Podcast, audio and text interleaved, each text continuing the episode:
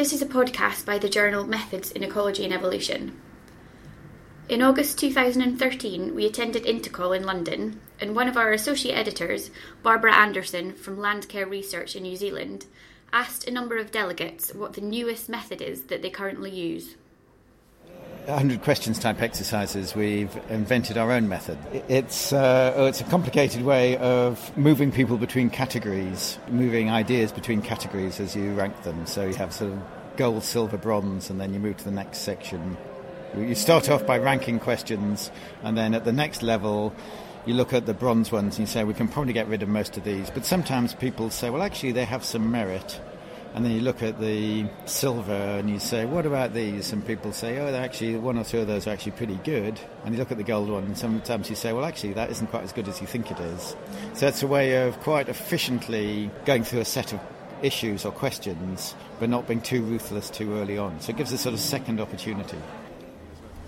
Mobile phone based um, citizen science data gathering radio tagging on Weevils?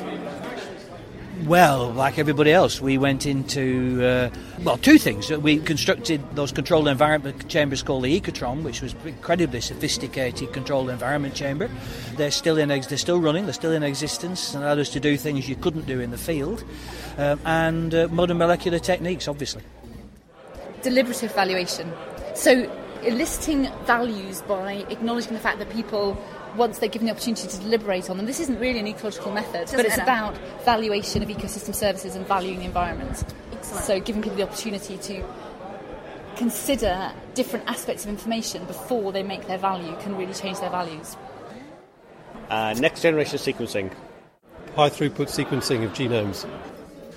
Biogeochemical methods, I guess, biogeochemical modeling. Uh, so from the 80s onwards, not cutting edge still basically it's um, empirical rules defining how energy and nutrients go into making up beings, uh, putting all those together and making a model out of that. Um, well, I would say that's the method that I developed to um, calculate the resistance of a landscape using a much older theory of Ohm's law, but using it in a new context. Illumina sequencing? Tweeting. It's not a um, method, I suppose it is. It's a communication method, not a scientific method. And the newest method would be as statistical approaches come about because of better computational ability. So being able to cope with more heterogeneous data using different statistical approaches. That would have to be laboratory techniques, measurement of gas exchange, that kind of thing, with the latest equipment newest methods. I'm sure there's some very new statistical methods, but I mean, in terms of equipment, then, then some of the GPS stuff is, is uh, quite modern. Um, we, have, we have apps that Android or, or iPhone that can, can be used by, by anybody. Okay, let's see. The newest method could be I invented and recently published in the New York Academy of Sciences the year in evolutionary biology, what I call valley numbers. So, good old Mark Hill, reaching out into the past, invented, of course, hill numbers. And hill numbers are interesting because it's like the effective number of common species. As a conservation biologist, I thought it was really neat to talk about the effective number of rare species. And naturally, when it came to naming that new index, I decided to call it not hill numbers, but valley numbers. And so that's my favorite new method. Biosequencing of genomics. So you extract DNA from an organism and you determine the full DNA sequence of that whole organism. Ah, with kernel density estimations using R uh, program language uh, to look at body size distributions. We just never had the computing power beforehand. We're getting into very fancy uh, DNA analyses on uh, soil microorganisms. I'm using a number of very new methods, including um, probability density kernels. The newest method. Well, I guess I guess various forms of Bayesian analysis. So that would be working with the people who are doing the modelling approaches that are really complex and we couldn't possibly have done them before we had the kind of computing power that we have. And because of the large scale and long term data sets that I work on within the Biological Record Centre, this computing power and also the ability to gather the data through things like iRecord is allowing us to, to do more than we could have previously imagined with these amazing data sets. Parallelized compute so to speak, uh, having a an analysis spread over multiple cores to run the whole bloody thing more efficiently. We're uh, collecting uh, single nucleotide polymorphisms in our rainforest trees to understand the genealogical history of tree, tropical tree populations. Uh, Greta's code. I'm using portable XRF spectrometry to measure silica connected to a scanning EM so we can localise it on the leaf surface. So that's a new thing that I've never used before. Well, I'm definitely using our me paper method on risk assessment. One I just developed myself. Excellent. It's called the Gaussian resampled um, inverse weighted McInerney model. Uh, Quaternary Science Reviews, 2012 and it's a method for estimating extinction time in, in deep time from fossil records. Probably occasionally dabble in generalized linear mixed models. Um, I, isotope tracing, probably. Probably pyrosequencing, DNA. The newest method I'm currently using. I use a bunch of things which would have been within the last year again, I do statistical stuff, so um, random forest, they were quite new. Hyperspectral LiDAR remote sensing. Phylogenetic and spatial methods for modelling data. Bias random bridges for mapping sort of spatial uh, movements between two points. So you get like a bias between the two locations. It might be some kind of MCMC based um, statistical calculation stuff, which is available in R. But for me, it's also the next generation sequencing that uh, we currently use uh, to do genetic stuff. Integrated population modelling. So the inference of hidden uh, demographic traits through the um, multiple, uh, so the combination of census and capture mark recapture information? INLA. It does well. It does many things, but the thing I'm mainly interested in is that it fits spatial models to very big spatial data sets. I've started using Bayesian analysis. The newest method, process-based models, um, and modelling frameworks for looking at ecosystem services and to inform land use decisions. So sort of integrated modelling so these natural capital project models InVEST modeling. The newest method. So I've used ADMB a little bit. So ADMB is just a, it's a it's a numerically efficient way of fitting mixed effects models in a likelihood framework. Species distribution modeling. Uh, species distribution models and remote sensing. Oh, I'll say random forest people in my group use RT-PCR, molecular-based methods, to understand host pathogen ecology. I guess hierarchical Bayesian models. Bayesian form of generalized linear mixed modeling that was released in a package, an R package, in the last year. Next generation sequencing.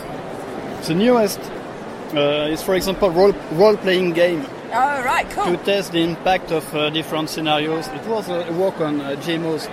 And it's, uh, it, it is used for biodiversity also, and uh, I think it's very interesting to build model with uh, stakeholders and to test different scenarios. I think they're neutral, neutral theories. Uh, we're using next generation sequencing, so we extract DNA and RNA, nucleic acids from sediments, and then we're looking at um, what sequences are there. So we're using these um, brand new technologies to do that. In our research group, uh, like in many other ecology research groups, we are currently using uh, genomics uh, tools. Uh, we have uh, sequenced the full genome of the butterfly species we are studying. We're using um, an inverted leaf blower to sample invertebrates, like a suction sampler. Some kind of new randomized null biogeographic models where we like spin data points and things. Null models, some new null models. I don't think they've got a name. Newest method. Well, a smartphone, I suppose. Uh, not by myself, but uh, our team is using that yeah, the, the well the portable lidar to, to measure the distance. NMDS. Oh, really? Non-metric multidimensional scaling. Well, statistical techniques, those are always changing. So, yeah, using um, Bayesian methods of inference, for example. GPS loggers and collars for geese to, well, basically get information on their foraging behavior. Newest method currently using uh, metabolomics. Newest method that I'm currently using. Well, I use a computer. Transect analysis of butterfly counts. I, I do a butterfly survey each year, and it's the um, format for taking your transect counts along a linear pathway. Uh, the newest methods I'm currently using are statistical methods using integrated nested Laplace approximation, which is um, a way of approximating posterior distributions. Calculating functional diversity indices, I reckon. Probably fairly new, like 2010-ish, 11-ish. Mm, remote sensing. Uh, molecular stuff, saw microbes. Not doing it personally, but somebody I'm working with is going to be looking at bug DNA. So. I'm not currently using it, but I'm about to have a project with someone that I've been chatting to here about stochastic life table response experiments, which is 2010. The, the newest method is the use of satellite tagged on, on migrating birds to track their journeys. Me personally, it would be applying R to do meta-analysis. I've done meta-analysis since the early 90s, but now I can do them in R. Multivariate mixed models. Three dimensional laser scanning. Any of the R packages. There are continually new ones coming out. Bayesian image restoration 1994. The newest method that I'm currently using. Some of the very new radio tracking devices that have very recently came out that are very, very tiny. I have a PhD student who's interested in mosquito behavior and whether that's changed because of human interventions. And with colleagues in the medical division at Oxford, she has just got whole genome sequences of 500 mosquitoes. Microsatellite arrays. Uh, method by me, published in Methods in Ecology and Evolution last year for an R package called MotMot.